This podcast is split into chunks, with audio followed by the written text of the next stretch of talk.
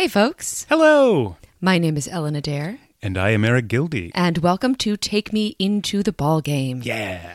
In an effort to bring the entire Take Me Into the Ball Game project into one feed, we are going to be releasing our old episodes on Pitcher List week by week. Yes. Enjoy for the first time or revisit an old favorite. And so now, this is one of them.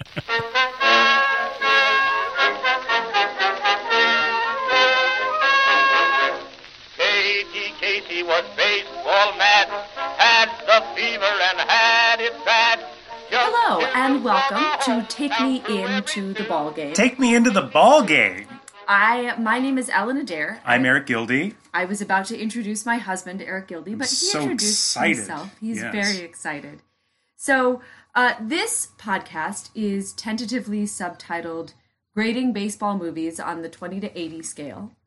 It's also tentatively subtitled We'll see how long this lasts. Yes, that is right. We are here sitting on our living room couch. Uh, we are not watching the Blue Jays play the Phillies or the Mets play the Astros, which would be happening in a coronavirus free world, but that is not the world that we are living in now. And um, like many people, we, in the midst of everything crazy going on right now, also just kind of like miss watching baseball right?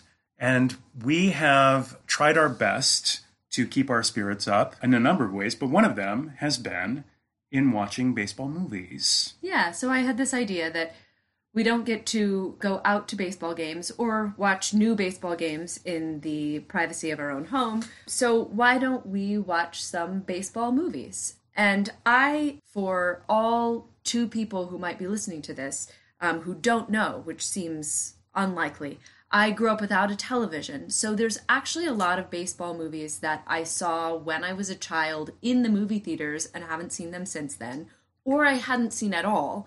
And so this seemed like a kind of a fun project for us to get to watch baseball movies. And I grew up with like TVs in all the rooms and hallways and closets of my house. Bathrooms. yeah, everywhere. And closet. At the same time, there are a lot of baseball movies that I've seen and some which I've seen over and over and over again, but some that I've seen like once in, you know, like 1987 or something. So, in a lot of ways, for me, it's revisiting a lot of them. And we had watched a few and then thought, well, this would be a really like fun and good thing to to talk about. And uh, and so here we are, putting our money where our mouth is. But so far, there's no money, but a lot of mouths. a lot of mouths. Mostly mouths, no money. That's also the uh, tentative subtitle of this podcast. Who are we for anybody who is listening to this but And doesn't, cares, or- no- doesn't know who we are, which again seems unlikely. But we are not at all qualified to judge baseball movies as human beings because we like baseball. We are just baseball fans. But we are actors, so that does give us, I guess, a little bit more insight into the craft of uh, storytelling and of movie making. We're not at all qualified to do this. We just thought it would be a good time. And listen, we've got opinions. We're not qualified, but we've got opinions. We do. It's the American way. Exactly. It's America. That's just what I was going to say. America, tentatively subtitled. We're not qualified, but we do have opinions. Oh my gosh. Uh, so, um, do we? Do we? Is is this a good time to introduce the the first film, our our inaugural film, which uh, we we sort of didn't pick specifically for this purpose, but it's it's kind of uh, it's kind of a great choice. It's a really good way to start out. It's starting out on a high bar for sure. It definitely is. It is one of many people's favorite baseball movies. We are starting out with Major League. There's a red moon rising on the Cuyahoga River, rolling into Cleveland to the lake. There's a red Major League. The first one. Uh, which was written and directed by David S. Ward, who um, won an Oscar for writing The Sting, and then um, had a number of projects afterwards. Never quite like he he started out really hot, and then I don't know if he ever actually reached the same heights of the Sting afterwards. Arguably, he did with Major League, but uh, did a number of things afterwards. I, I think this is a very well written film, and the direction's quite good too. I so, agree. I agree um, counts. but yeah, yeah, good old good old David S. Ward. He he he pulled it out. So this movie came out in 1989. This was, of course, the height of uh, the Oakland A's, uh, the Athletics killing it with the Bash Brothers and Rickey Henderson. I think that Wesley Snipes' character might be slightly Rickey Henderson Definitely influenced. some Rickey Henderson vibes for sure. And interestingly enough, one of the big rivals in this film is, of course, the Yankees.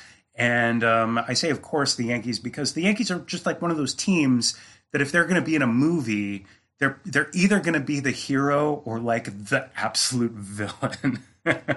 and in this case, they are the villains. Although, interestingly enough, I think that the the Yankees, I think in the movie it says like, oh, they they won the pennant last year or something, but that's that's not true. The Yankees were actually like not great at this time. They hadn't won the pennant since like 1981. So their their big like resurgence in the 90s was still in front of them. That's interesting. Yeah, but but the Yankees just have so much historical dominance that they're always Yeah. they're always going to be the villains Although for that it- reason. I mean, that's the way that I was raised. One thing that I think is really fun though is that they're since they're movie villains, there's the oh gosh, what's his name? Haywood, the the rival batter, and Duke, the the pitcher at the the end of the decisive game, are both very noticeably not adhering to the uh, to the hygiene. It's true. It's true. But let's not let's not get ahead. of Oh, okay, yeah, yeah. We're still in the first inning. Yeah. Okay, so So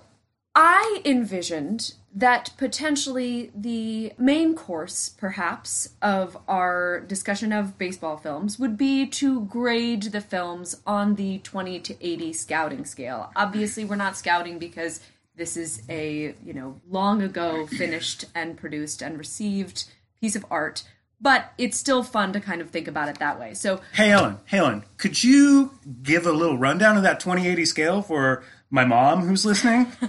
Sure. Hi, Julie. um, so the 20 to 80 scouting scale, 20 to 30 is sort of well below average, 40 is below average, 50 is considered average. So this person is going to be a, an average, productive major league player. This is when scouts are evaluating talent. An average is useful. It's not Average like a C useful. student. It's Yes. like you're going to produce for your team. That team. means th- it, saying that they're an average major leaguer means that they're going to be good enough to reach the major leagues.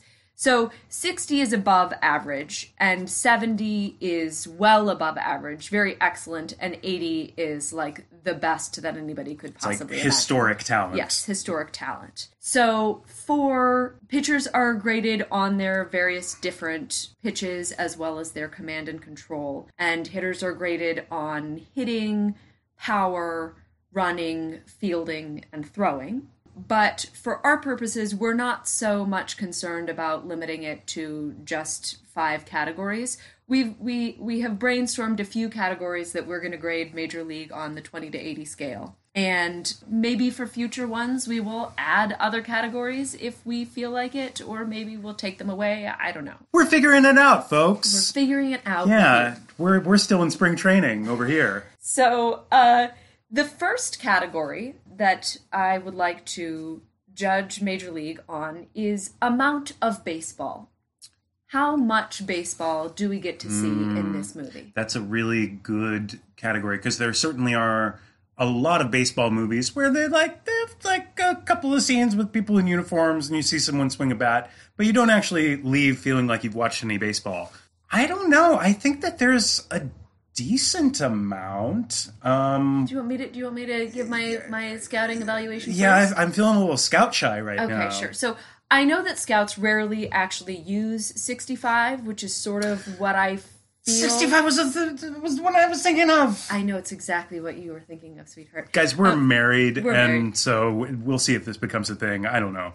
Anyway, Um, I'm actually going to go 70 here. There's always going to be a lot of non baseball stuff in a baseball movie, but I actually feel like there's a plus plus amount of baseball content in this movie, given that you know that there's always going to be scenes that are not baseball or directly baseball adjacent. That's that's I I think that's very fair. 65 was the number I was thinking and I think I'm going to stay with that, but I respect I respect the 70 to be sure. Also, now is as good a time as any to mention that if you hear little gremlin sounds in the background, that is our adorable dog Mabel, who is also socially isolating. And whenever one or both of us is sitting down, she sees it as either a lap that needs sitting on or I need to get this person out of their seat to chase me. So that could happen. We'll see. It'll be fun. Um, Yeah, so, she's just always scanning the world for if people have made a lap that she needs to sit on. She's like, is there a lap? Yes or no? so amount of baseball it's it's interesting because and we were talking about this a little bit last night the movie definitely has a little bit of like a heightened vibe to it in places not always but you know like charlie sheen like with his like ripped sleeves and not wearing a hat Totally. and and and um and and brown the manager is sort of ribbing him on that and and some of the inside stuff in the locker room and all that like there there are definitely like moments where it seems like it is taking a, a slightly hyper approach to it but at the same time there's a lot of it that just feels really true i think in terms of like the banter in terms of dealing with injuries in terms Yeah, yeah, yeah. It does feel like the kind of thing, again, two actors here, but it feels like the kind of thing that a person would say to, like a coach would say to a hitter or a coach would say to a pitcher if he was taking him out. Like it, it feels feels right. yeah and and I, I also just feel like there's there's a lot for people who are baseball starved you know really i feel like that's that's why amount of baseball was the first category that i even thought of. Like we are longing for that. Oh we are man. we are longing for green outfields and the sharp parabola of a ball and the crack of a bat. And so Listen, guys, I'm gonna I'm gonna tell you two things. Ellen has been watching multiple old baseball games on YouTube to get her fix. It's not quite as good. She's she's chasing that dragon. It's not as it's not as good as the real thing, but like it's better than nothing. And also, it's a cloth mother we it's a cloth mother. We also um, we, that's, a reference to something I was talking about on uh, on the podcast. on the podcast. Yes, yes, yes. It is. It is totally cloth mother. And um, the other thing being, we ha- we both have some ramshackle notes printed out, and I'm not sure about yours, but on mine, the back of my notes is just full of fantasy baseball rankings, and we're we we've already done multiple drafts and are just in a in a holding pattern, just like wanting to to to move the to to set our lineups and thinking about our team names. And and so we are starved for baseball.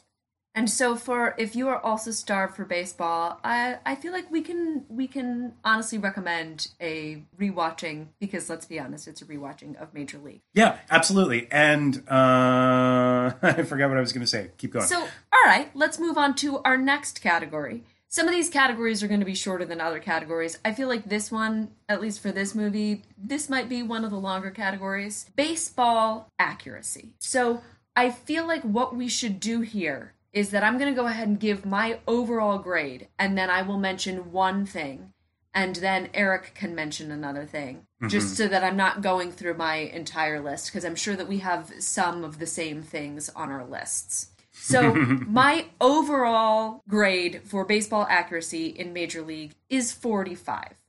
Like below average, sort of like fringy but average, given that it's a comedy. Mm-hmm. So, my number one complaint is what kind of pitcher is Ricky Vaughn. This bothers me the most. He's brought in like a reliever, but then he starts a game and then he has to be told that he's not going to start in the back of the bus and then he's brought into the game again that he told he what he wasn't going to start. Like how hard would it have been to have just made him the closer and everybody's there in the stadium with their wild thing shirts and they're ready with their wild thing song as if they are expecting him to be the closer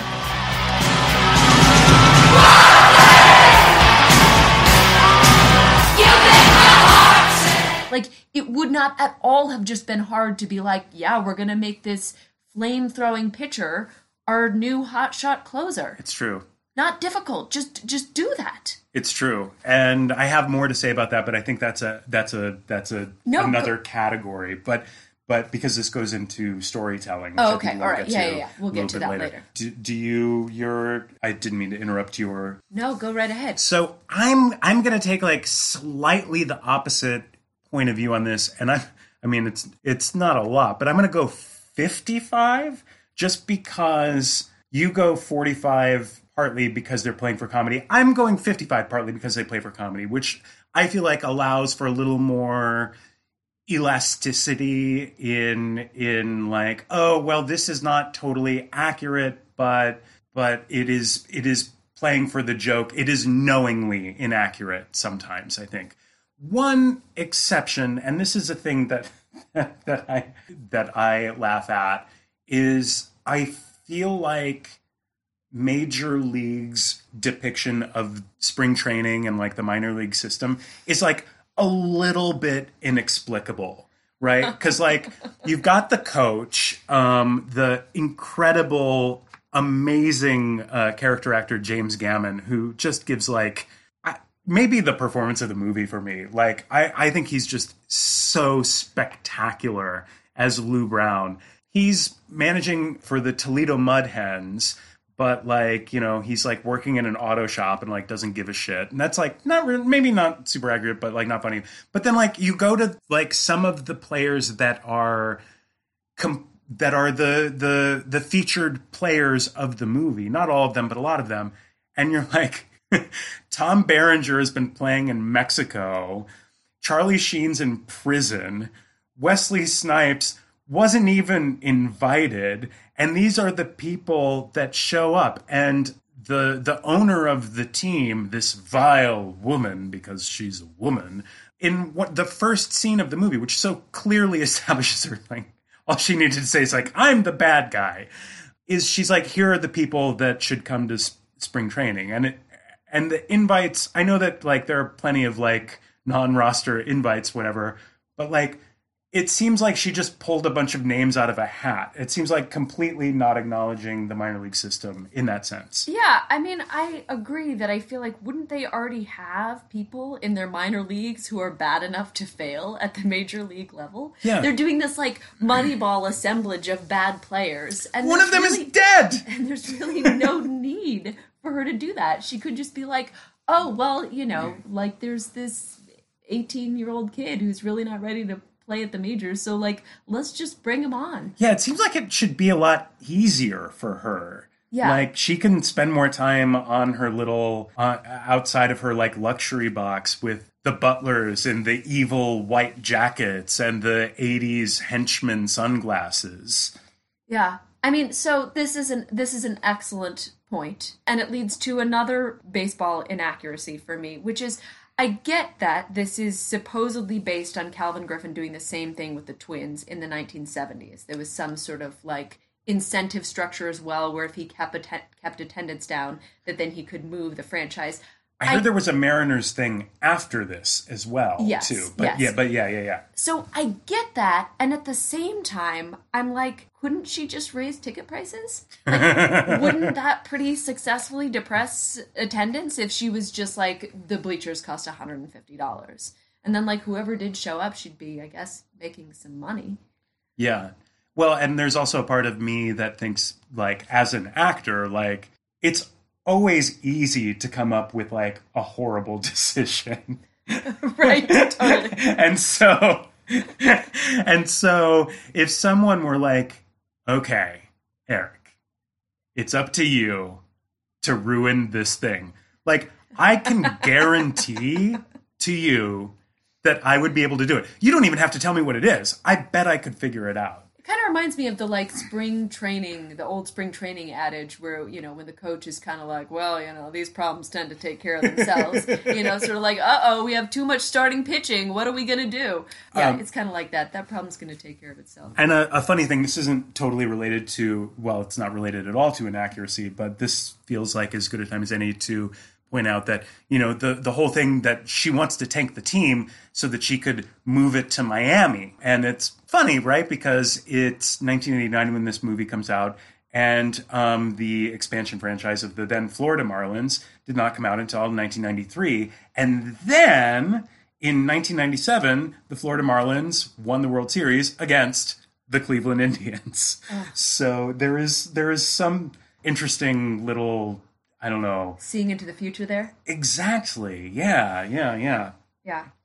The other, I mean, we'll we'll talk about the character of Rachel Phelps later in uh, another category that we have here. But in terms of, I don't know if this counts as baseball inaccuracies, but it does really bother me that she continues to root against the team even when attendance is clearly already up. Like There's so many people at those last games. So many people at those last games. Like, why does she care about whether or not they win or lose? That There's so many people at those last games that in our current isolating situation, it made me a little concerned actually. right? Yes, it's a little uncomfortable to see so many people so close to each.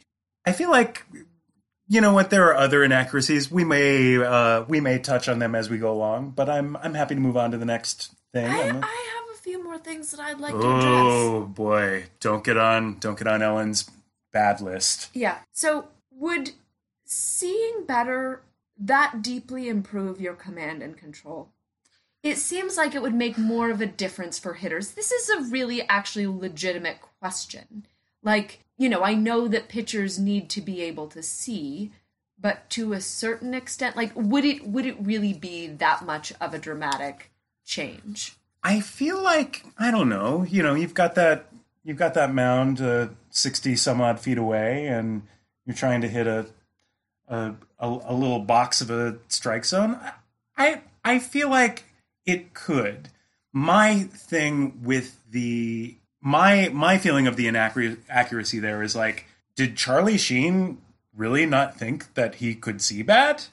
Like, right. Yes. Did he not realize that he could not read things on a paper that far away? Was he just like, why is everything fuzzy when it's far away? I don't know. I guess I'll continue pitching. It must just be my depth perception. that's how I can tell that it's far away, is that I can't see it. So, yeah, that's one question that I have. I'm also curious that if Serrano could hit the fastball so well, why didn't he crush a couple early before they got a scouting report out on him?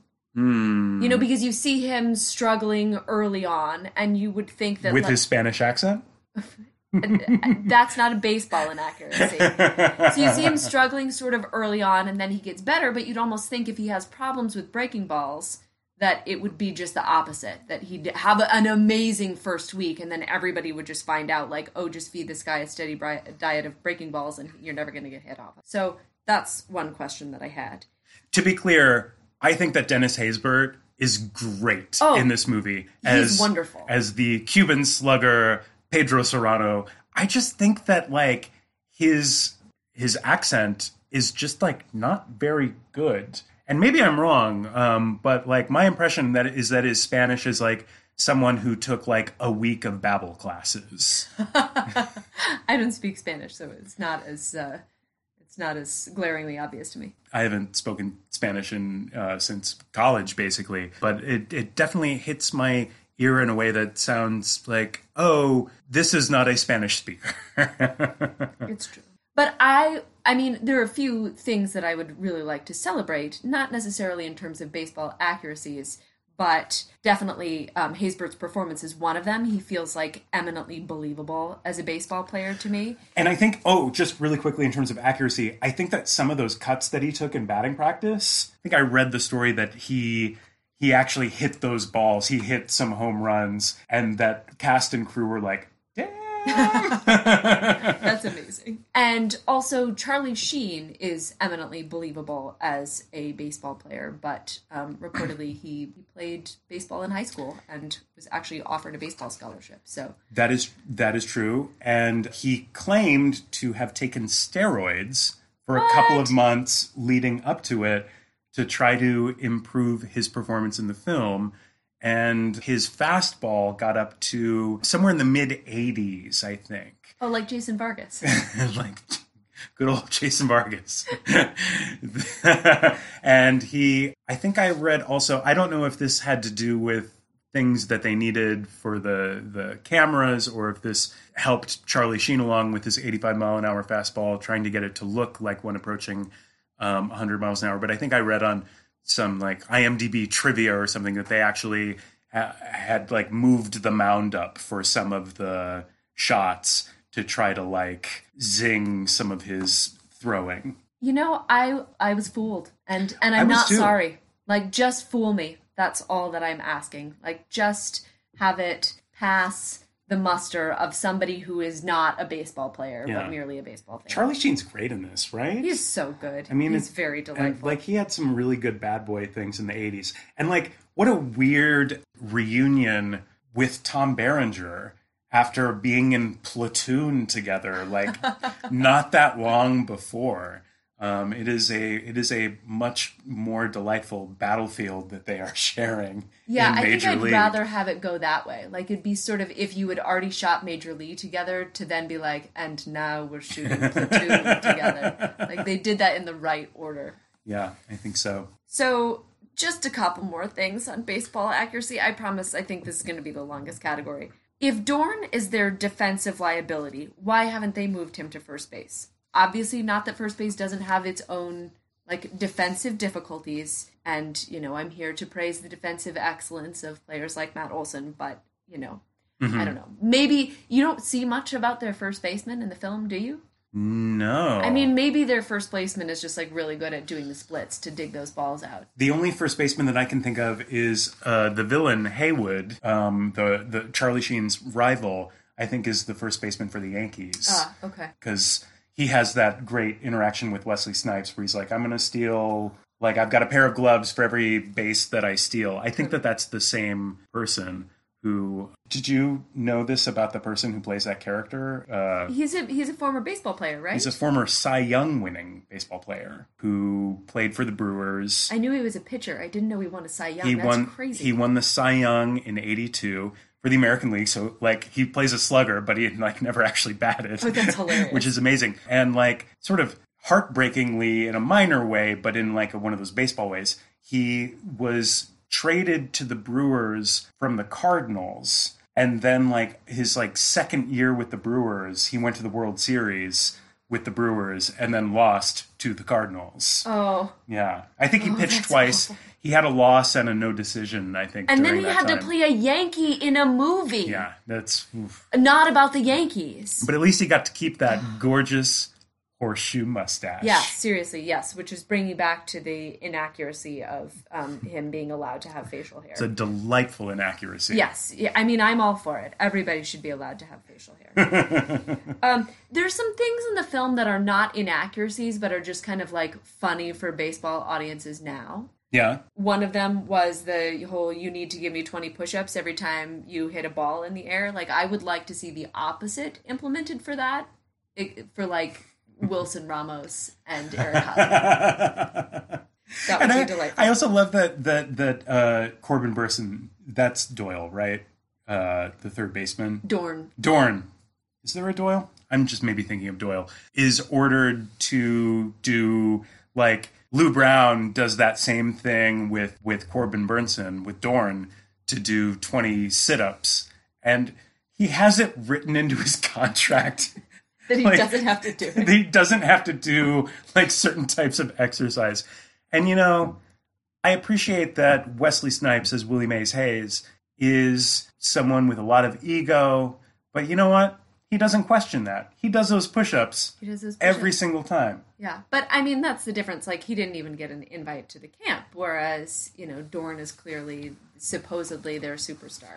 I there was an interview with David S. Ward where he said that Wesley Snipes was like very bad at baseball. Like he just Oh, like no. well, like I, I think it's just like it, it wasn't a sport that he grew up with, so it was just like it, he was very new to it on set, and I think that He like climbs the wall to make that catch. Right, but I think that there are not many, if any, shots of him like throwing a ball, for example.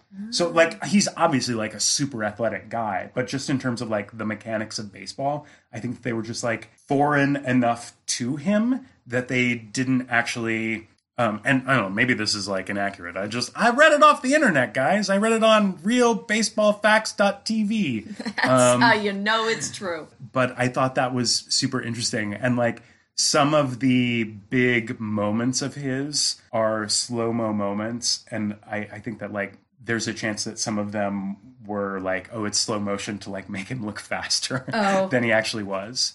Although there's that great moment where he he in spring training, which is baffling and I guess falls into inaccuracy, but also I think just falls into like 80s comedy where he goes into spring training in his weird car, which I think was actually like a Beetle converted to look like a Rolls Royce, which I guess was a thing at a time.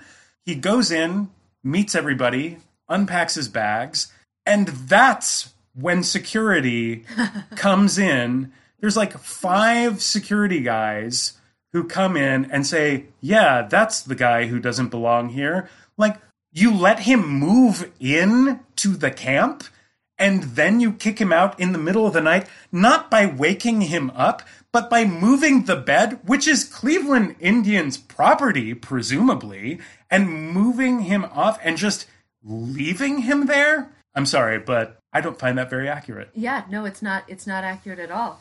Particularly since uh, just earlier today, I was listening to on the podcast Sean Doolittle talk about the first time that he was called up to the A's, and they he didn't have any documentation, and so they wouldn't let him into the ballpark. Right, right. The security guards did not let Sean Doolittle go roam around the park, wait until he got into his pajamas, and then sneak in and lift his bed out like a college prank. No. Sean Doolittle got the real security treatment. The I'm sorry, Sean. treatment. This leads me to another accuracy question that I have, which is I would love to know if players were in bunk beds in spring training in the 1980s. That's a really good question. yeah. now or ever. This is a very important question asking for a friend. Yeah. Is this something that is accurate or is this Was it ever accurate? Is it is it like a statement? Like because it looks like the barracks in like Full Metal Jacket. It does. You wait for like R. Lee Ermey to come out and like and and give like incredibly vivid, um, like very obscene insults to every specific player, but he doesn't show up, even though it feels like it's the same bunk beds Yep. you're waiting for Tom Berenger to like pin Charlie Sheen down and hit him with a bag full of soap bars or something. But yeah, I don't know. I don't know about the bunk bed situation. That is very strange. And also, who gets the top bunk and who gets the bottom bunk? That was not. Um, It wasn't really explored. It wasn't really explored in the movie. you had a bunk bed, didn't you? I did.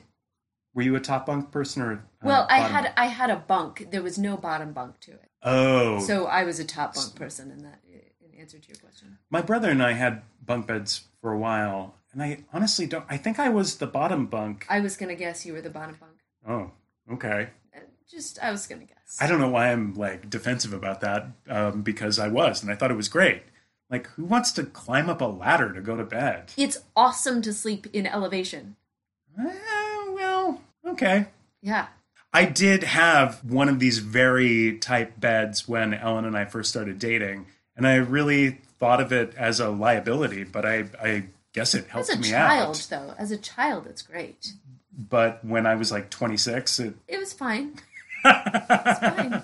It was a necessity. I was. I guess that you were a bottom bunk person because I was. Go- I was going to guess that your brother was absolutely going to demand to have the top bunk, and that you being affable would be like, yeah, that's fine. The top bunk or the bottom bunk, it doesn't matter to me. That might be how it that hmm, that feels right, but I'm not I'm not sure actually. I, it could be that we just both were like, yeah, this works great for both of us. You should ask Joe. Hi, Joe. So we're hi Joe. So we're gonna move on to our next category, which is storytelling.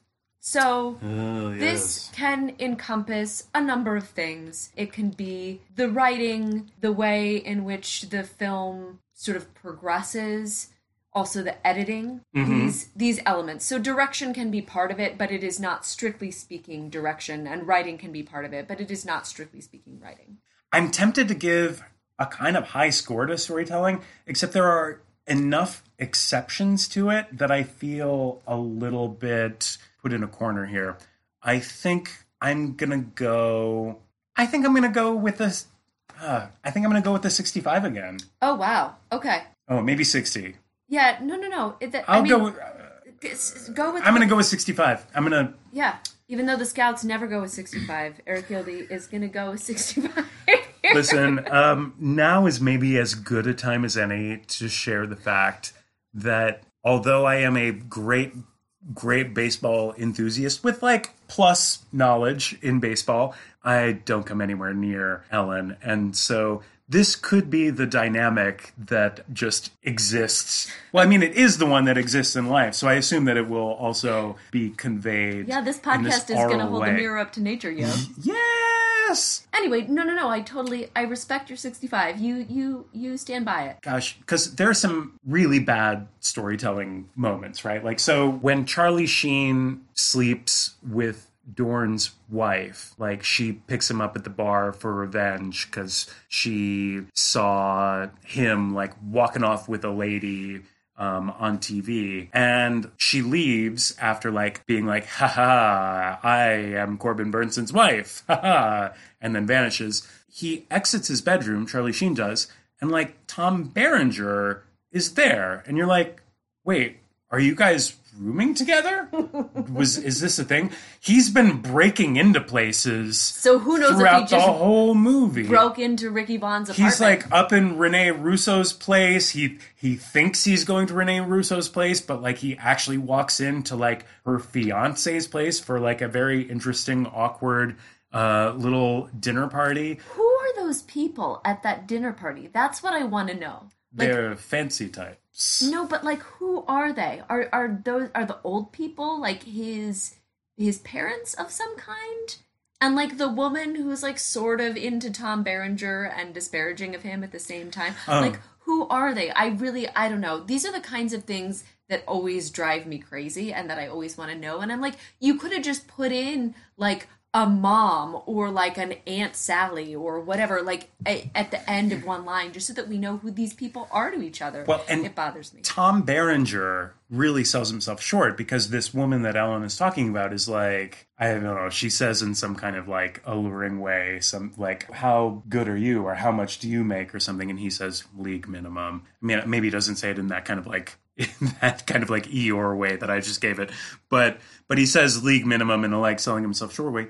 The league minimum in 1989 was $68,000, which was like not great, but like not like it was still, I think, like double or more the average salary. So like, I don't know. He he could have he could have told himself better.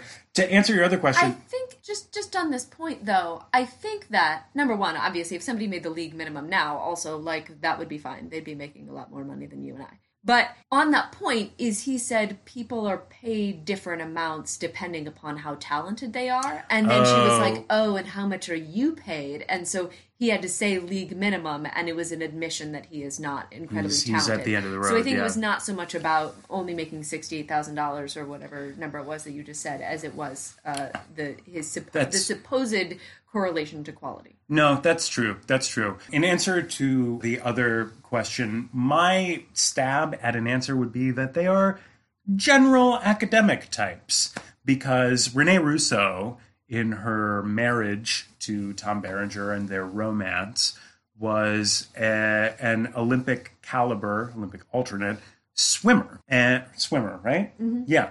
And then when they meet each other in a restaurant by happenstance, and he he has a fun little game with the with the phones at the restaurant to get Rene Russo to to to to come out and and have a little private chat away from her fiance. She says she she's become a, a librarian and she says books are my life now. And so I think that we are just led to believe that this is a room of like general academics. But like honestly, Tom Berenger walking in with his jacket, like I don't know, he looks pretty good. I think I, I don't think he doesn't belong. It's not like um, there's that moment with Charlie Sheen where he's like he's wearing his like cut off thing and his hair is all crazy and he's like I feel like a what it, Banker. I feel like a banker just because he's got like a tie from and there's like the joke of that, but like Tom Berenger, like it looks good. He's wearing a sport coat with a shirt. Like he's not at a wedding or a funeral. Like he looks fine. He could go anywhere.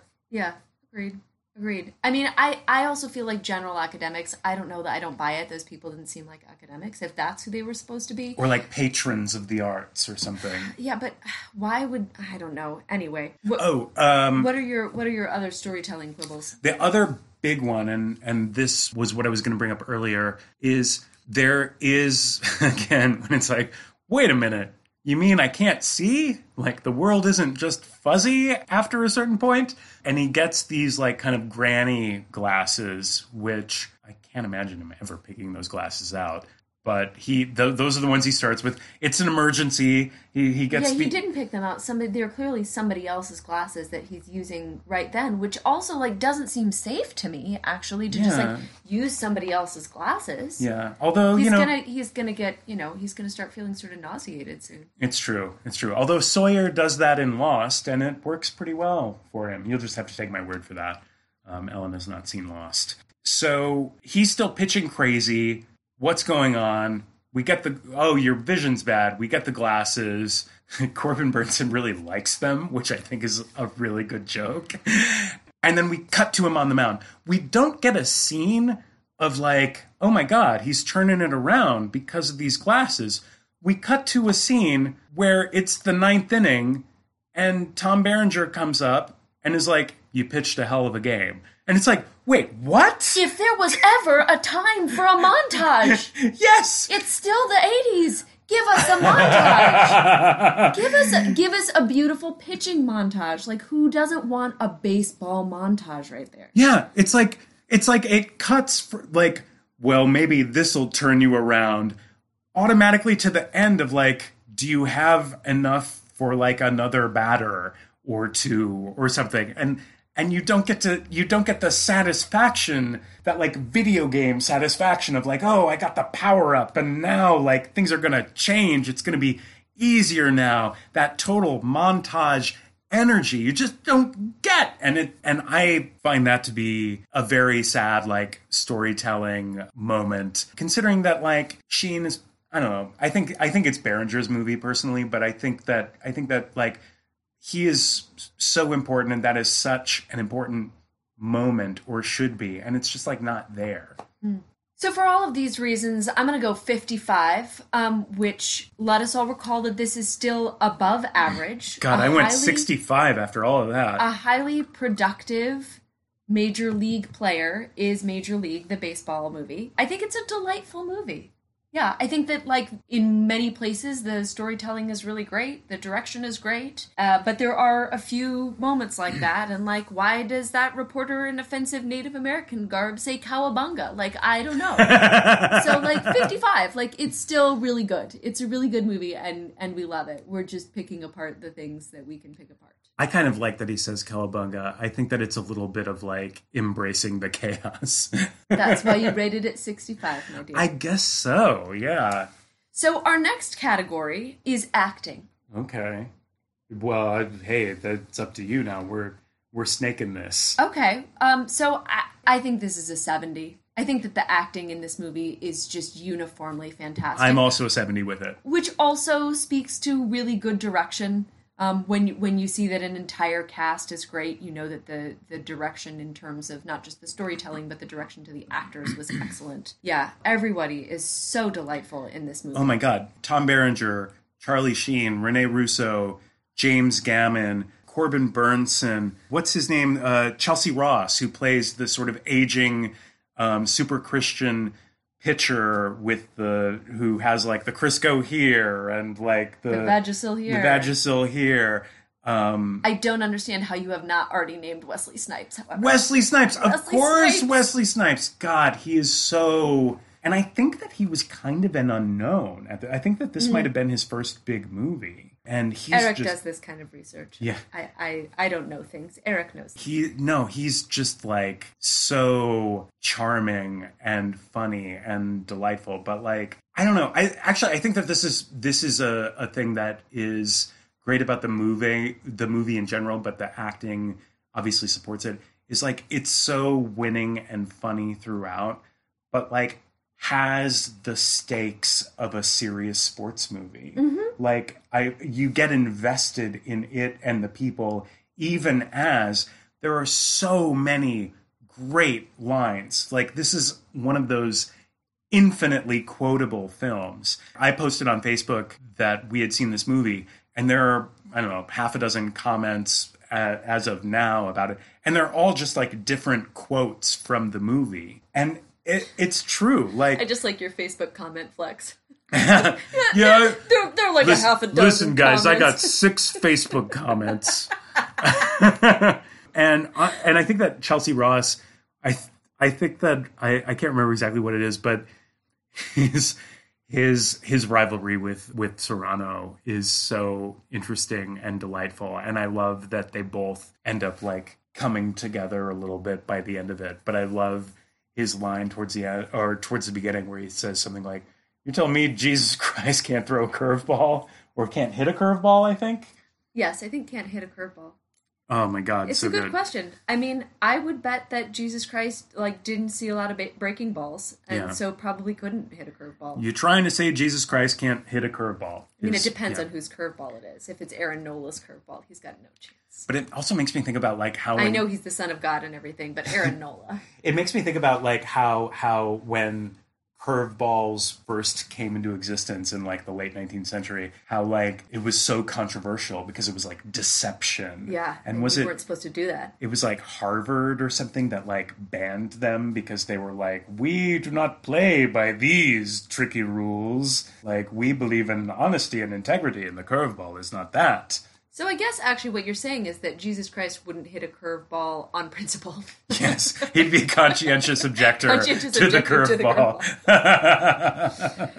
Ah, excellent. So our next category, and this was my idea, and it's really slightly less of a thing for this film, but the idea is that. Or, or I'm sorry. Did, go- I, there's, can go back. There's one more storytelling thing that I wanna that I wanna just point out, which is I think the introduction to this movie is so masterful and perfect.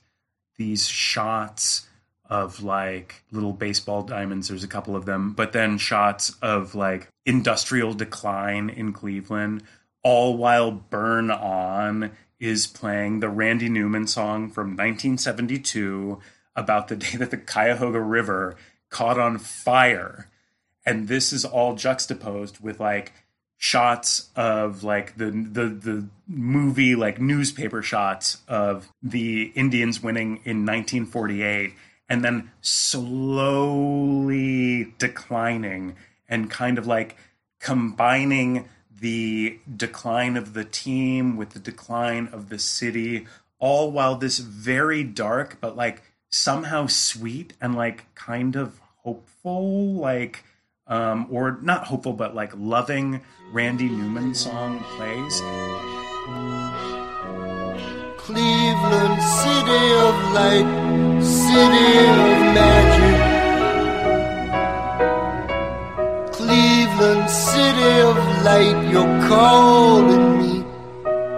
is such an amazing way to start a movie and i i think it just like sets the table perfectly in the same way that like Bob Uecker god bless him that his first that the first shot of Bob Uecker is him pouring himself a shot of whiskey as he's announcing the opening day game. This isn't like the decline of the announcer as the season goes on. Like he's at bottom at the beginning and i just love it Totally. Yes. Excellent. Anyway, I'm sorry to interrupt. We are now officially done with storytelling. Great. So, our next category, and this was an idea that I had, and it is stems from the fact that I very often love the catcher character in whatever baseball movie it happens to be, even if the catcher character is sort of a more minor or supporting character. Yeah, yeah. I don't know if some of this is because I was a catcher when I played softball, but I think it's just because catchers are inherently lovable. I was a shortstop. So, I, yeah.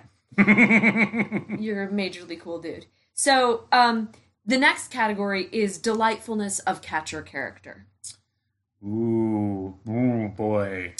This is a high number. It's it it is it is a high number. Do you want to go first, or do you want me Boy, to go I mean, like, I want to say 70 just to, like, Oh. give a little bit of room because I want to just, I want to give Tom Berenger, like, all of the points. Um, I'm going to go 70. Yeah. okay, all right, that's fair. I thought sixty, definitely a plus. Delightful catcher character, despite the fact that he is always breaking into Rene Russo's apartments. and Yeah, that's not okay. maybe Ricky Vaughn's.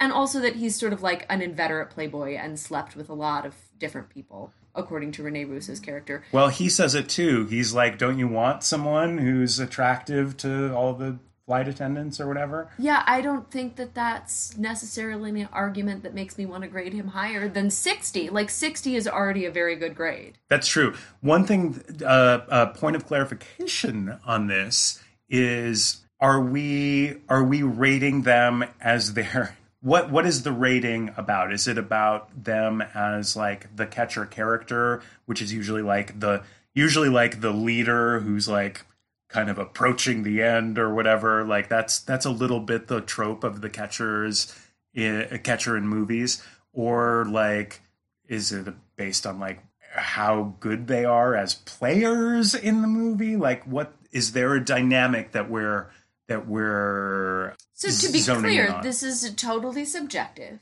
Mhm. So, it is the delightfulness of the catcher delightfulness, character yes, yes, in yes. total. So, if the fact that they are good or bad at their job increases their delightfulness to you as a viewer of the film, then that can be part of the factor. But yes, so it is them as a human being, also them as a player, everything about them in in the film, the way that you receive it. How much delight do you feel? well so then i'm going to stick to 70 because i think that tom berenger in this movie has gotten older and he's learned some lessons and he's just like trying to make good there isn't that scene where i don't right there isn't that scene where he, where he, where like rene russo is like i believe in you and then like catches him in bed with somebody else and like like it, it seems like he is in the movie that we are watching a reformed version of the like character that rene russo divorced Yeah, but he didn't call her for three years.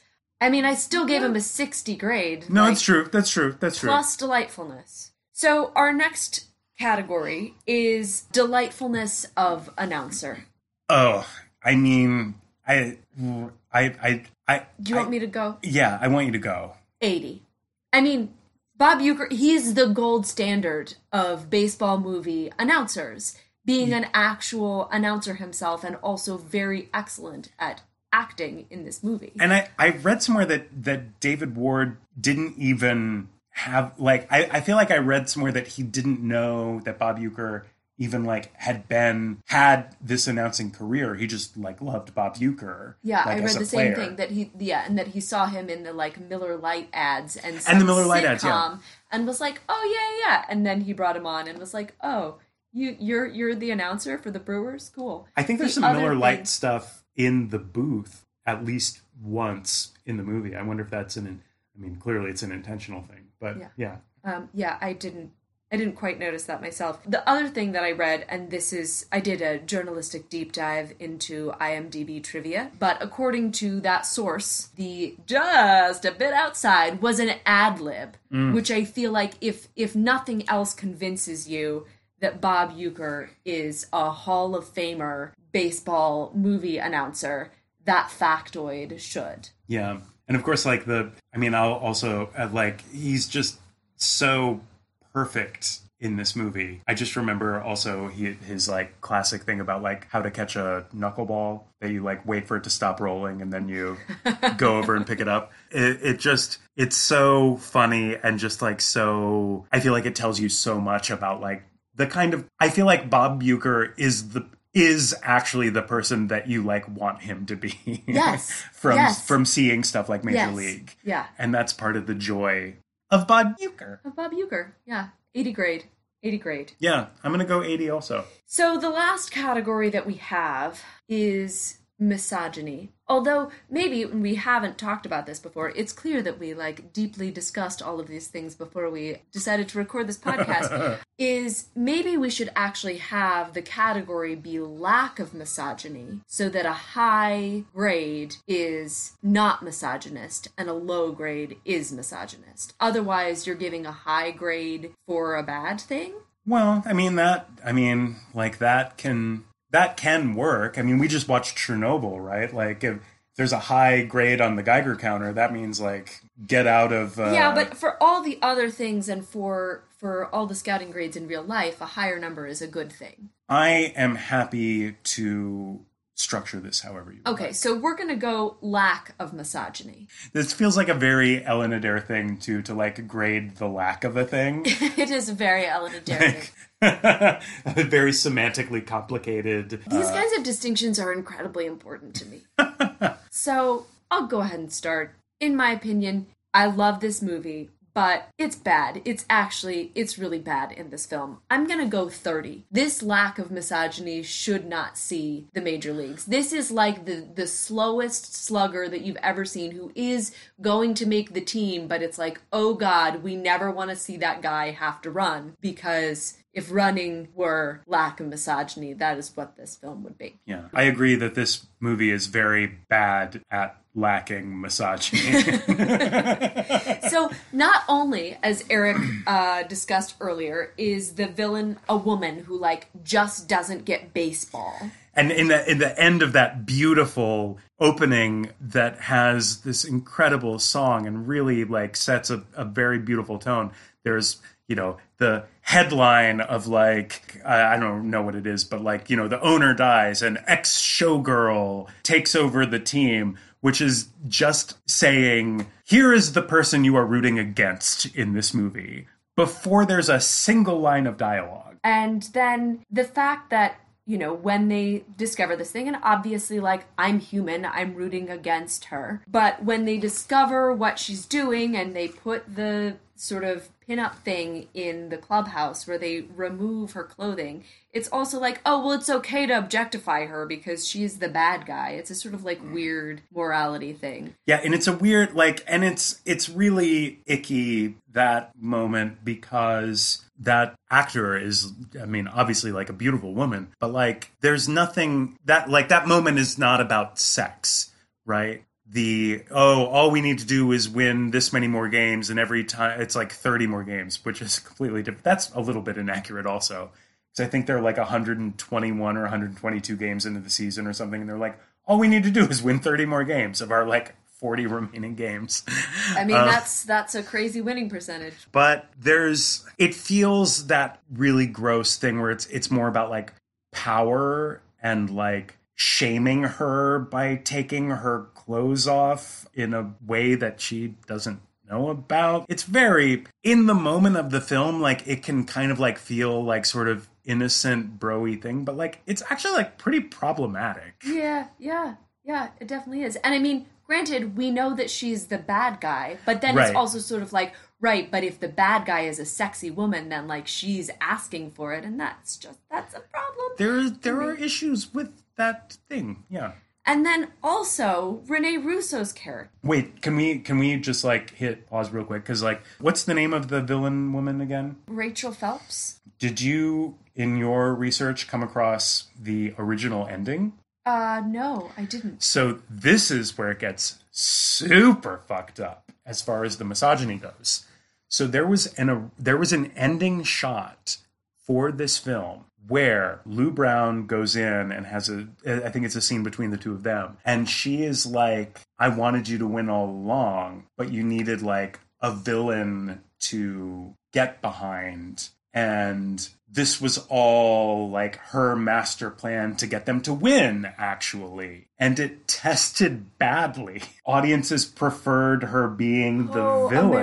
America. Isn't that crazy? She was originally, I mean, and who knows whether or not that ending actually like would have worked. Like maybe we would see that now and be like, this is still problematic, That's but it's but it's still the better ending. Yeah, Um, you didn't have to force them on that airplane just to make sure that they won in the end. but the movie originally, I guess, had this twist where she was like like ah yes all of the pieces have fallen into place and the indians have won like and attendance is up and you've all banded together and you're really a team now because of me a woman owner um, those are not actually lines from the screenplay Oh, I thought you'd gotten I of the hope script. no no i don't I mean, he's have- really good at research. that was from some of my fan fiction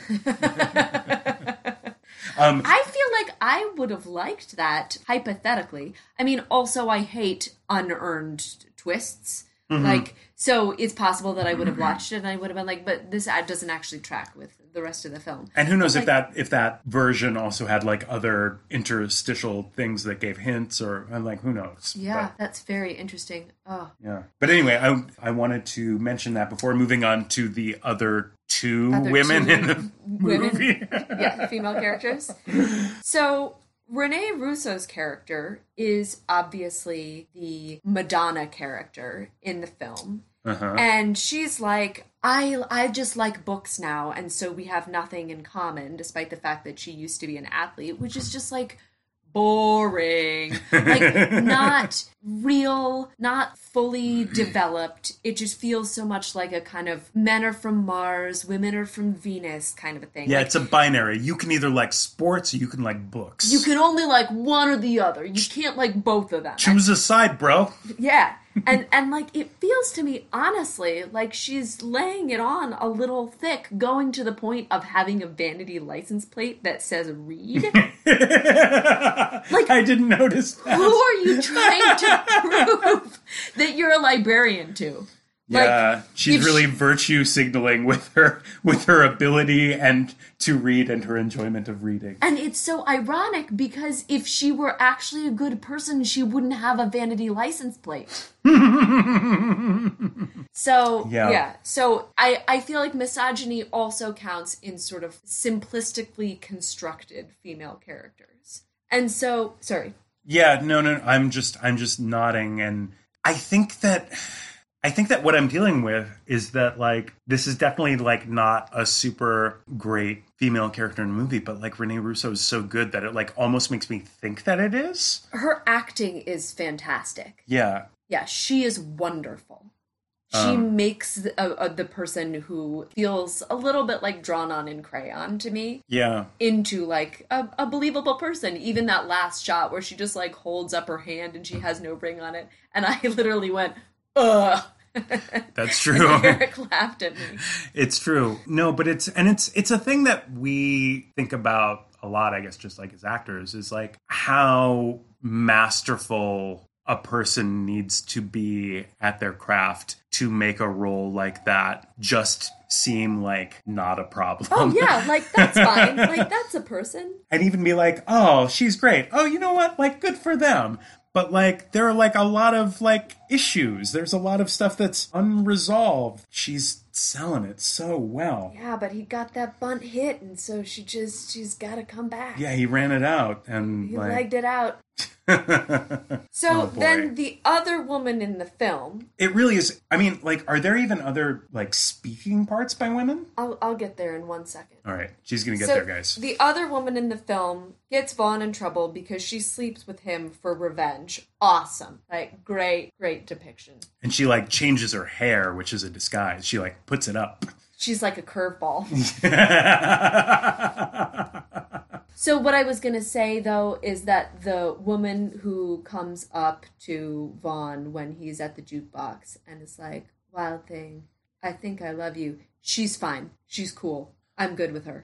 oh, right, right, but like right, right, that's right. the only other woman that I can think of who has like lines. Yeah, I didn't even remember her. You see other women wearing Wild Thing T-shirts and stuff like that. Yeah, they're in they're in the stadium and cheering and like there I think there's a woman in the it's actually kind of a great I mean I guess it's a storytelling thing at one point there's like there is a really great shot of like fans recognizing that they're like wearing Indians gear. Yes. That that I, enjoy think that is really really lovely. Yeah. Yeah. Yeah, yeah, Yeah. yeah, But yeah, not much else. But just to like create a small segue here, I find that the depiction of the like fans in Cleveland is really delightful. I I really Yeah. enjoy those segments. Yeah, and like there there are those kind of like the very dressed up but a little jaded fans that we kind of follow throughout the film that I do kind of love the ones that are like arguing over about whether the ball was too high when it got when it got hit. Yeah. And then like it keeps coming back to them like continuing to argue about it is one of those things that feels very true, feels very accurate to the way that like baseball fans can like talk about baseball and like just get really like passionate about the minutia um, and the semantics of what they're talking about, but also being like, yeah, my team sucks, but I'm going to show up every day because I want him to win. paint Yeah, because I want him to win. there there was something really really lovely about that for sure. So this leads into a segment that hopefully we'll do for every film, which I am tentatively titling Six Degrees of Baseball, in which we discuss just one actor in this film who is also in another baseball movie that is not totally obvious. So, like, you know, this is not like Kevin Costner has been in more than one baseball movie. What? Um, It's true. Oh I'm God! sort of spoiling our next segment, but Robin Hood, Prince of Thieves is a baseball movie, right? 100%.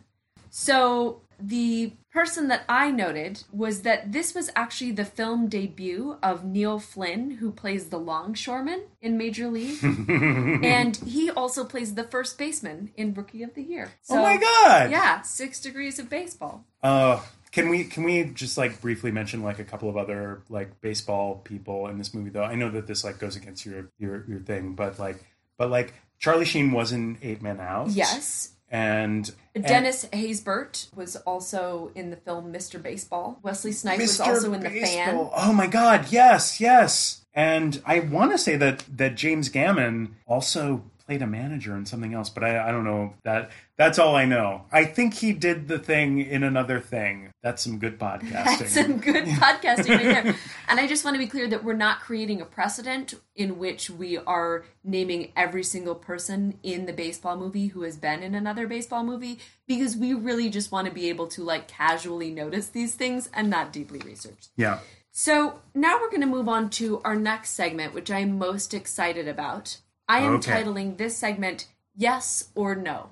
Okay. So the first question is Would this movie be better with Kevin Costner in it? Oh, this is a really good question. And I mean, I knew the question was coming, but like, I, I guess I really hadn't really thought about it. I kind of want to say no in this case. I think no is also my answer, and partly it's because he would obviously play the Tom Berenger character, and I actually really love Tom Berenger's performance, and I don't want a world in which we don't have Tom Berenger as an aging catcher. Yeah, and I mean, I want to say, I mean, obviously, Kevin Costner was a little too young and hunky in 1989 Also to point. play the catcher. But like, honestly, any Kevin Costner, I feel like there's, and maybe this is something that I'm just like, I'm taking from what I know, and so I'm like biased. Like this is this is what I know from from Bull Durham and Field of Dreams and For Love of the Game is that there's just like there's a particular kind of like soulfulness to his baseballness that like I don't I mean Bull Durham is maybe an exception, but like I don't know if all of the amazing stuff that he brings to baseball movies, I don't know that it fits the tone of this movie. No, I think you're absolutely right. And I feel like, you know, this is actually comes to the heart of what casting is all about. And what we as actors think about all the time is that, you know, very often what makes a person, what makes an actor right for a role is something completely ineffable about them that they can't control.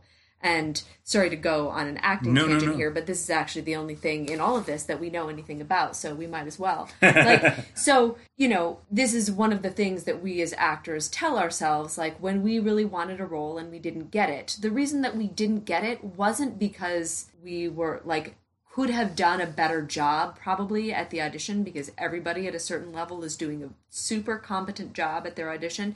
It's just like somebody else had something in their essence that made them more right or or like a lack of something. Yeah. So like Tom Berenger's just like a little bit more uh playboy-ish makes him more right for this movie. Yeah. Yeah. I think Which so. is, you know, it's not to talk not to say that one is a better actor. It's just to say like yeah, what quality, what ineffable quality does an actor have that makes them right for a part? and he looks like just the right amount of beat up, you know. Yeah, yes. In in like a in like a in a good way. I, I feel like I read some comment. It was like Rax King or somebody on on Twitter that was talking about um, I think Michael Madsen and sort of being like there is a certain allure of actors once they look just like a little beat up. If they're men, yeah. If they're men, no, that is a hundred percent true. I mean, I I don't know. I feel that way about about a number of ladies also, but like that kind of like handsome but just like a little bit craggy demeanor, Yeah. which I think also fits with like the catcher persona of being like the leader on the battlefield and like the grizzled strategist of the team on the field and all of that. yeah, totally. Oh, catchers, they're just so lovable. Yeah. So my next question is, does this movie reference Babe Ruth? Well, it does not directly reference Babe Ruth, as far as I know, but it does indirectly because there is that moment when Tom Berenger is on the field and playing a little game that I like to call make believe, where he calls his shot and swings imaginarily, runs the bases, and then sees that he has been watched all along by Charlie Sheen and Wesley Snipes. And um And then he he also calls his shot in the climax of the film, right misdirecting the fact that he's gonna that he's know, gonna bunt. that he's gonna bunt and leg it out. Yeah, it's true. And I think that that's it, but I think that that is that is a way in which there is of course a nod to Babe Ruth and his legendary all-encompassing place in baseball. So my next question is: Is there a dog? Yes. There is definitely a dog in this movie. But it's So- a villain dog. It, it- no dogs are villains. So, for those of you who don't know, I have I'm sort of a dog about seeing dogs. If if you are a dog person and you know what a dog looks like when it sees another dog across the other across the street, that is how I am when I see a Were you about to say across the aisle? um, I don't know. Maybe You see a dog across the aisle, try to make friends with it. trying to make friends with You it. know? We're always trying to work with dogs across the aisle.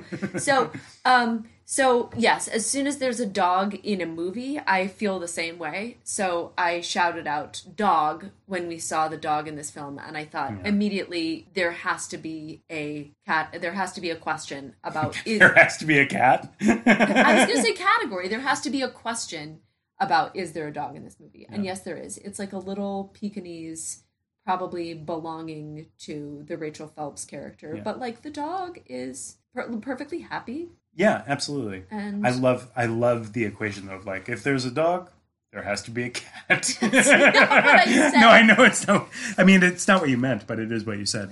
Um, the the I also love that it's a Pekingese, which I love. I mean, I have grown up with Shih Tzus. Our little pup Mabel, who is trying to sleep in between us, she she's a Shih Tzu, and so little little snub nosed dogs that look like monsters are kind of where my heart is. But I feel like the choice is definitely like villain arm candy a little bit. Like it's the Bond villain with the uh, with the cat to to stroke or whatever. Like I feel like there is an antagonism towards small dogs. I don't think it's quite the same as a Bond villain stroking a cat I, because that might have been a reach. because yeah because the Pekingese it's not just a it's not meant to be a straight up villain. It's meant to be like frivolous and ridiculous. Like I think that that is its storytelling function. There. You don't think cats are frivolous and ridiculous? Cats are straight villains. Okay.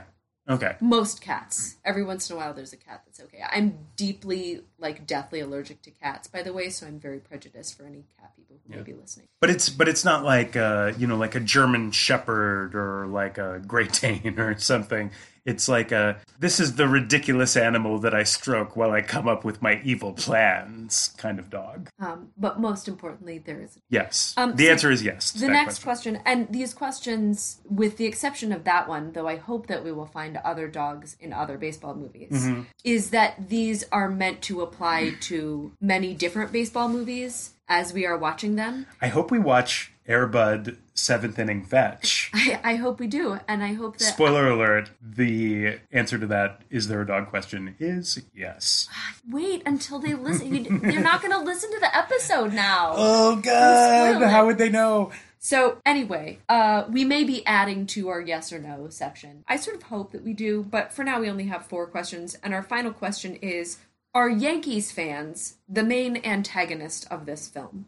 And I think that it's pretty simply no, they're not. They're not the main antagonist of this film because not. there's a terrible evil woman who is the main antagonist. And like film. honestly, the Yankees are, I guess, the the big rivals of the Indians. But the Yankees, as a team, actually don't seem like a villain. Like there are rivalries, they're just but the the- rivals. They're not really the villains. Yeah, yeah, and and we say this like to be clear. Ellen and I are like not fans of the Yankees at all. I think they're probably at the very bottom of the list of the teams that we watch, and we watch most of the teams. Is that true. fair to say? Yes, fair. Although one one kind of Yankees relevant thing that I read just as I was like trying to be like, oh, is there any interesting trivia about this film? And then finding like, um, I believe it's called a fuck ton of trivia related to this is that I believe in this film the shortstop for the Yankees who is God bless him unnamed extra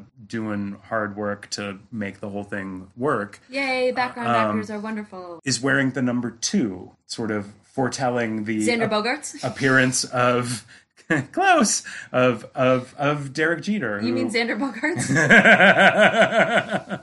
but that's just like another. I mean, kind of like along the lines of like the Marlins beating the Indians in '97. Just like one of those kind you of mean like Alex Bregman? funny coincidences.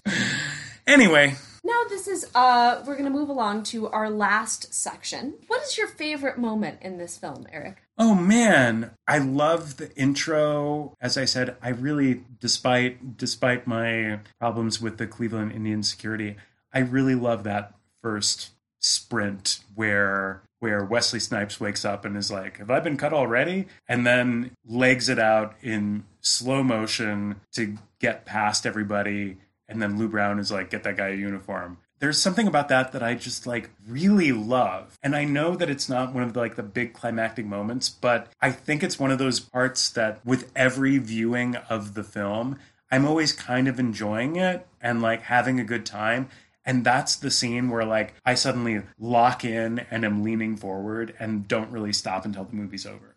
It's such a wonderful moment. Yeah. It's such a wonderful moment and like I have to admit I can never watch it without thinking is he running not wearing any shoes? and how much harder must that be? And then I think, was Wesley Snipes, did he get to wear shoes?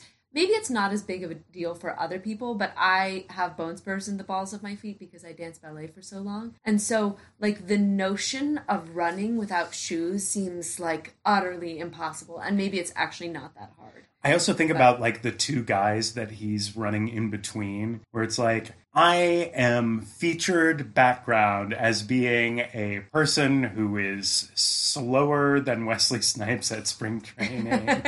like, like I am a part of a cool moment and a cool shot not looking great. Yeah, but if that were me, I would still put that on my oh, reel. Oh god, I would do it tomorrow. Like I would do it tonight if someone asked me to. But I think about those guys when I when I watch moments like that in films. Totally. So my favorite moment is also a Willie Mays Hayes moment. It's just the moment when they're doing the Amex commercial and he comes in with the "Don't steal home without it." Yeah. I think that's my favorite moment of the of the whole film. And there's so many wonderful moments to choose from. I also really love the moment when he finds out that he makes the team and he's just doing this little like dance outside of the whole complex Oh, because he didn't want to dance in the locker room in case people who didn't make the team would be offended. So like there's actually there's something like very sweet about the intention of that and then that you know that they were just like, "All right, Wesley, you want to just like dance for a little bit?" and that's what he did and it really delights me.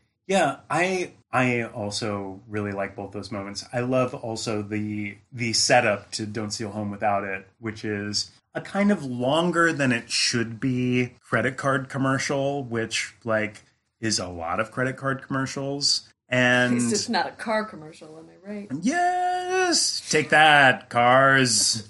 but I love, I love the, I love the choice of various players in that commercial having like different levels of wooden acting, and then you know the kind of like I just think about like in in in Billy Madison, not Billy Madison, in Happy Gilmore when he does the subway commercial, and it's like such a complete, utter, ridiculous send up of this type of thing. Um, and he goes, "Talk about a hole in one."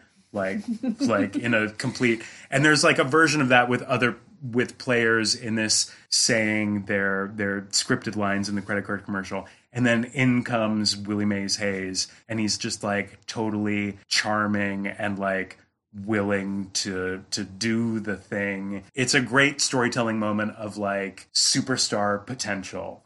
Yeah, well, and actually, I think to me, what's so fun about that moment in general, the whole credit card commercial, is the actors making a choice about how good of an actor their character Yes. is which is always a great question for actors. Even if it's like your your character is not actually acting in that moment but just like lying or you know trying to fool somebody or something like that like the question always is how good of an actor is my character? Mm-hmm. And i usually try to assume that my character is as good of an actor as i am like that they that they're pretty good at whatever kind of subterfuge they want to pull off. I don't know like janet said in homeland. But i think it's what, like watching an actor make a choice that their character is not a good actor is always delightful. So do you have a least favorite moment? Do I have a least favorite moment? Um, I you think it, say no. I think right now what I'm thinking of is just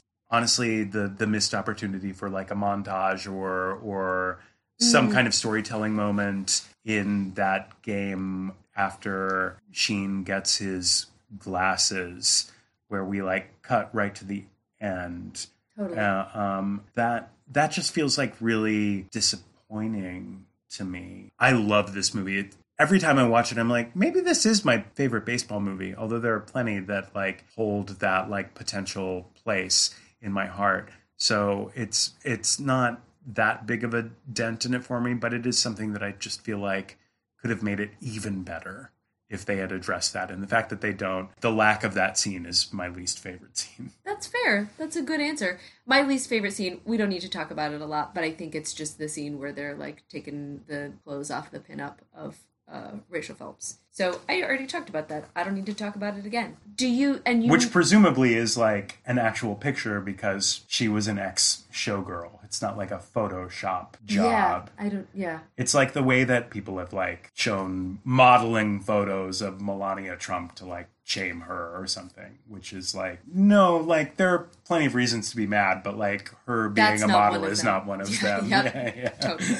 So, do you have a favorite performance? You maybe mentioned this earlier. Yeah, I really I think that I think that James Gammon is just spectacular. Like I legitimately think that he should have gotten like award nominations for his performance as Lou Brown. He's so perfect for it. His timing is just um, impeccable and has such an amazing ability to be like the gruff, doesn't give a shit, no nonsense manager while also having like a lot of heart. And not that we're there yet, although we might be in a future date, but I think that that continues with Major League 2 as well. And I just, I think that I have a huge actor crush on him, and I think that he just does astonishing work in this. That is an excellent choice, and I agree with you. My favorite performance, and by the way, we're talking about favorites here. We don't necessarily have to mean best, but my Yeah. favorite performance is Wesley Snipes.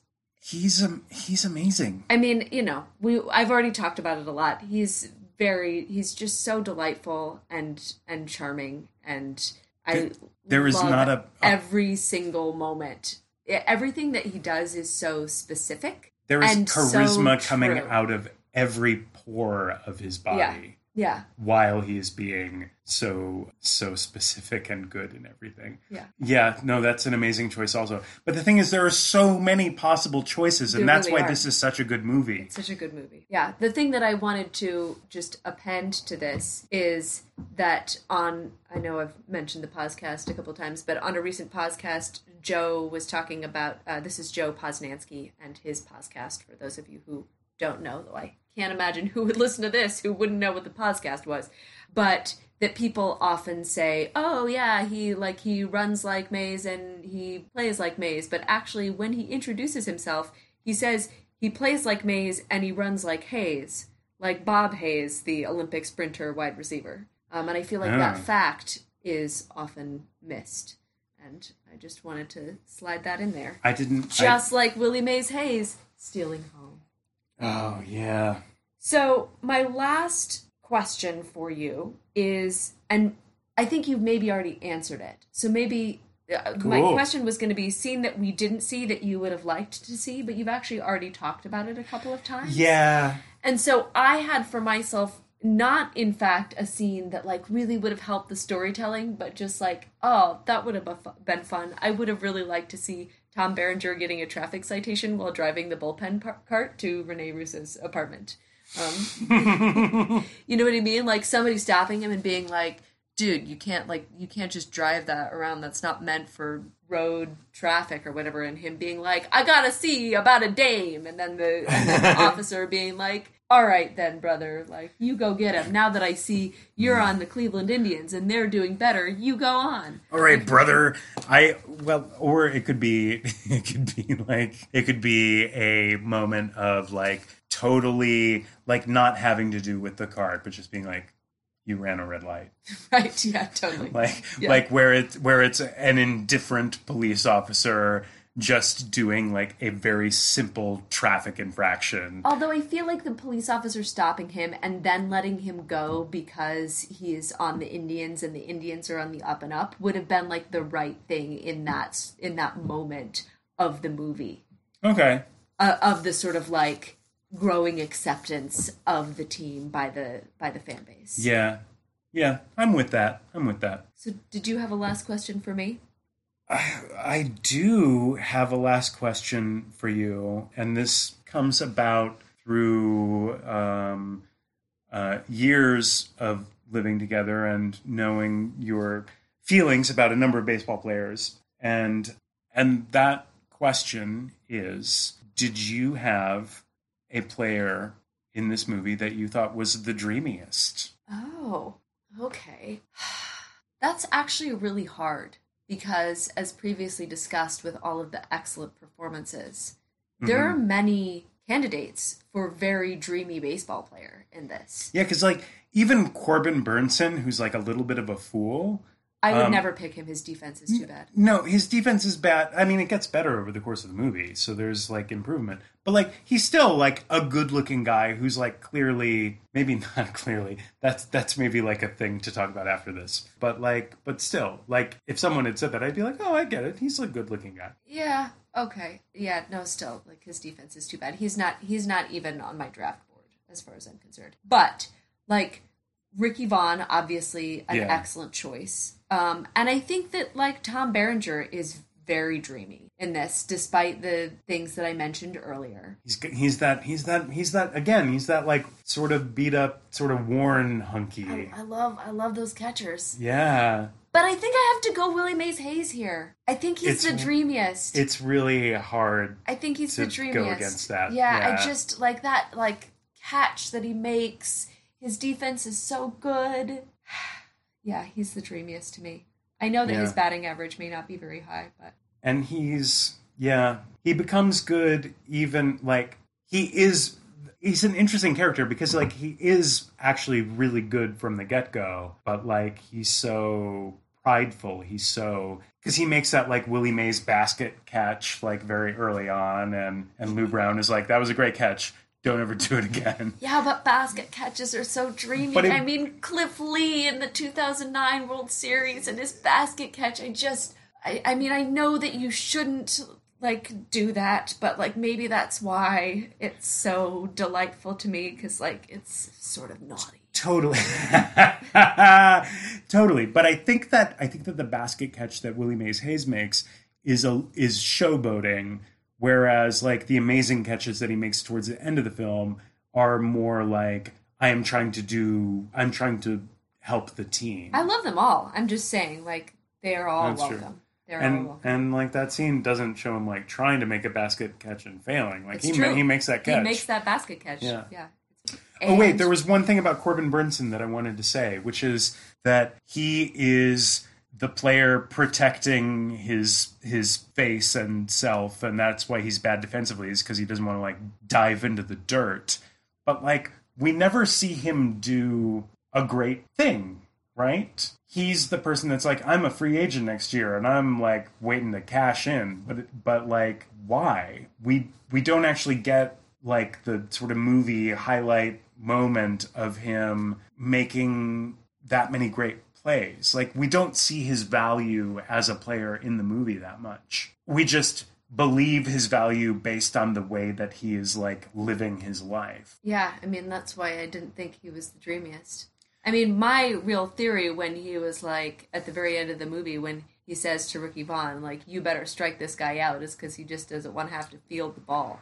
Yeah, I'll agree with that. Well, Like an hour 45 into talking about Major League. yeah. so thank you so much for joining us in our uh, 20 to 80 grading of Major League and uh, we hope that you were not so scared off that you will not join us for another one. Bye guys.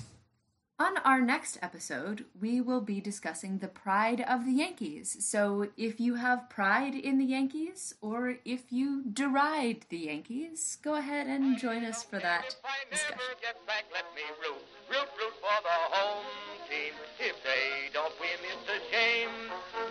one, two, three strikes, you're out at the old ball.